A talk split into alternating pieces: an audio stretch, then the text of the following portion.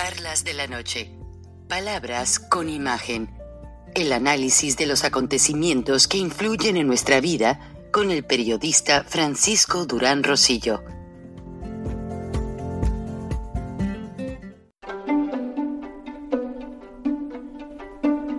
Frank Durán Rosillo eh, te saluda y los saluda a todos ustedes, su amiga María Celeste Raraz, para invitarlos a que se suscriban a mi canal de YouTube María Celeste Raraz, tal como mi nombre, donde les informo todas las semanas eh, sobre entrevistas que tienen un tema que ayuda a mejorarnos como personas y de paso son interesantes. Las pueden encontrar en mi canal de YouTube, así que los espero. Y se suscriben gratis.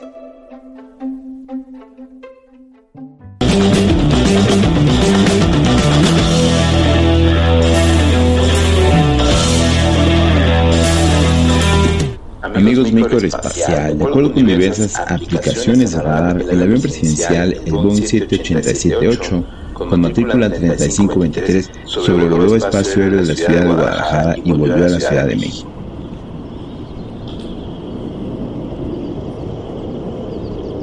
De acuerdo con el sitio Flightradar 24, portal que rastrea el tráfico aéreo mundial en tiempo real, la aeronave con el código de registro 3523 despegó a las 9.45 horas del Aeropuerto Internacional de la Ciudad de México. Y tras una hora y 32 minutos de vuelo ya estaba de vuelta en la capital del país a las 11.47 horas.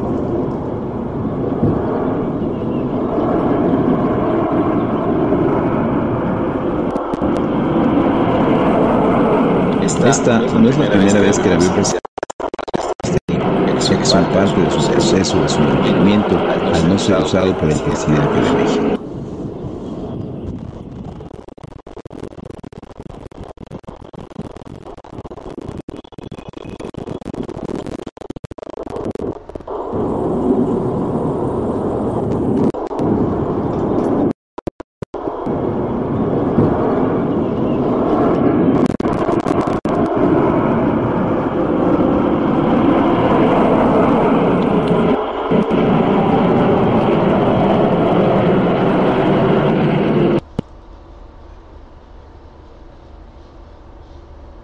Hola amigos, buenos días, bienvenidos a una charla más de esta noche. Empieza este día con bastantes cosas, es la madrugada del miércoles 31 de agosto. Se va agosto, el último día. Se celebra el Y sí, amigos, como les estaba yo comentando, pues vieron ya el video de cómo eh, la, organización que pues informa de las actividades aeronáuticas, es una organización independiente, donde también se anuncian vendedores de misiles, de aviones militares, etcétera, etcétera. Pues el transporte presidencial 1, que así se le llama, el José María Morelos, obtenido en el gobierno de Calderón, eh, usado más que nadie por Peña Nieto, y López Obrador prometió no usarlo, lo está haciendo, pero pues realmente le está saliendo más caro el caldo que las albóndigas. El mantenimiento y todo el, el gasto de mandar el avión a revisiones a Estados Unidos es algo que no entiendo. Ahora, este avión voló a Guadalajara, pero alguien me comentó que por ahí ha notado que hay planes de vuelo a ciudades fronterizas. Llega el avión muy discretamente, lo guardan en un hangar, por así decirlo, y los ocupantes pasan al lado norteamericano al shopping. O sea, a comprar eh, fayuca o lo que sea y luego ya en la tarde o dos días después regresan a la Ciudad de México. No hay quien supervise eso porque los planes de vuelo ya en México no se están respetando, por eso bajaron la categoría de los aeropuertos. El aeropuerto General Felipe Ángeles pues está siendo utilizado solo para traer venezolanos en la noche, eh, como fugitivos, está utilizado para traer cubanos, iraníes, nadie sabe. Quizás posiblemente el avión presidencial también esté recibiendo estos usos y nadie sepa qué es lo que sucede. Entonces, eh, le pido a la gente que nos escucha, que sabe de aeronáutica, pues que por favor nos den una manita ayudándonos a saber qué pasa con el avión presidencial. Porque se rifó, se sacó dinero, no se rifó. Prácticamente. Solamente lo han usado como un emblema polémico para López en el obradorismo ensalzarse con sus artimañas, sus cortinas de humo y al final del día pues nada nada tiene resultados.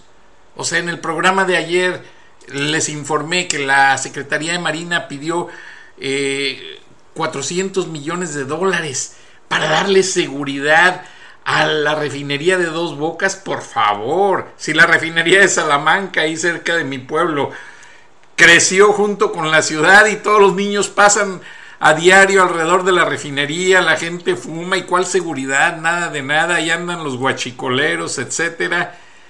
Eso no está pasando, o sea, el dinero no llega al, al destino para el que es presupuestado. Y sí me dolió mucho ver esta dama que no está recibiendo sus tratamientos para el cáncer, los niños que no están recibiendo medicinas. Eh, México está en una situación muy terrible. Hay que unirse el pueblo. Hay que unirse al ingeniero Gilberto Lozano este 3 de septiembre en el Monumento a la Revolución. Que López Obrador se dé cuenta que no nos puede mangonear y ningunear. Cuando López Obrador vea al pueblo unido, que jamás será vencido, ahí le va a parar y se va a dar cuenta que ya no es presidente, porque ni ha sido presidente, no ha gobernado para los mexicanos. López Obrador ha hecho de la administración un saqueo, un saqueo general. Y en la siguiente historia que van a ver, ya los Estados Unidos están alzando la voz en muchos medios masivos nacionales por el hecho de que los turistas norteamericanos que visitan México se quejan de haber eh, recibido extorsiones dentro de los mismos hoteles. Entran los narcos, les meten una carta en inglés para que no tengan que traducir, pidiéndoles que cuando vayan a la playa dejen en tal parte eh, un sobre con dinero qué triste, o que cuando vayan a tal restaurante, o que si quieren droga, es algo inaceptable, señoras y señores. Ahora, el hecho de que ande la Guardia Nacional por todas las ciudades no significa que estén dando seguridad, por favor. Yo preferiría una policía que fueran menos, pero táctica, y que fueran ya lugar por lugar. Ellos saben dónde están los carteles, ellos saben dónde operan. López Obrador los protege, les pide trabajos. Claro, no les paga y les dice, pues vayan a Cancún, vayan a Acapulco y cóbrense con los turistas. Y ahí yo no me hago de la vista gorda, porque ese es el tipo de presidente que tiene México. ¿Para qué nos hacemos tontos? Es triste y es inaceptable, como van a ver en el video, pues que México cada día está perdiendo más su prestigio turístico.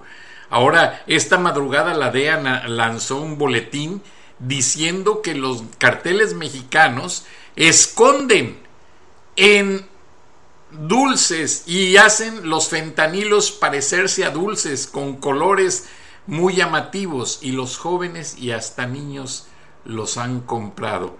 Esto es una alerta peligrosísima. Por favor, ayudemos a detener este abuso de esta sociedad, gobierno de López con carteles de la droga. Vean el video y mándenme sus comentarios.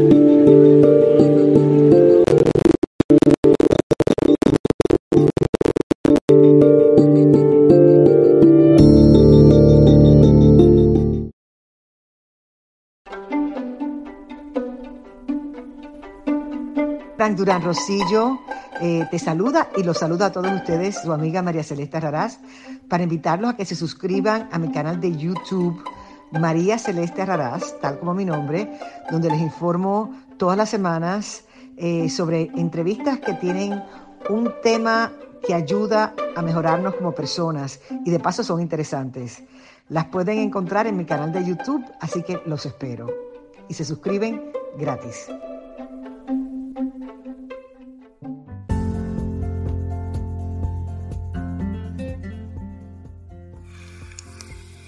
Escuchaste el análisis de la noticia, transparente como el agua, con el periodista Francisco Durán Rosillo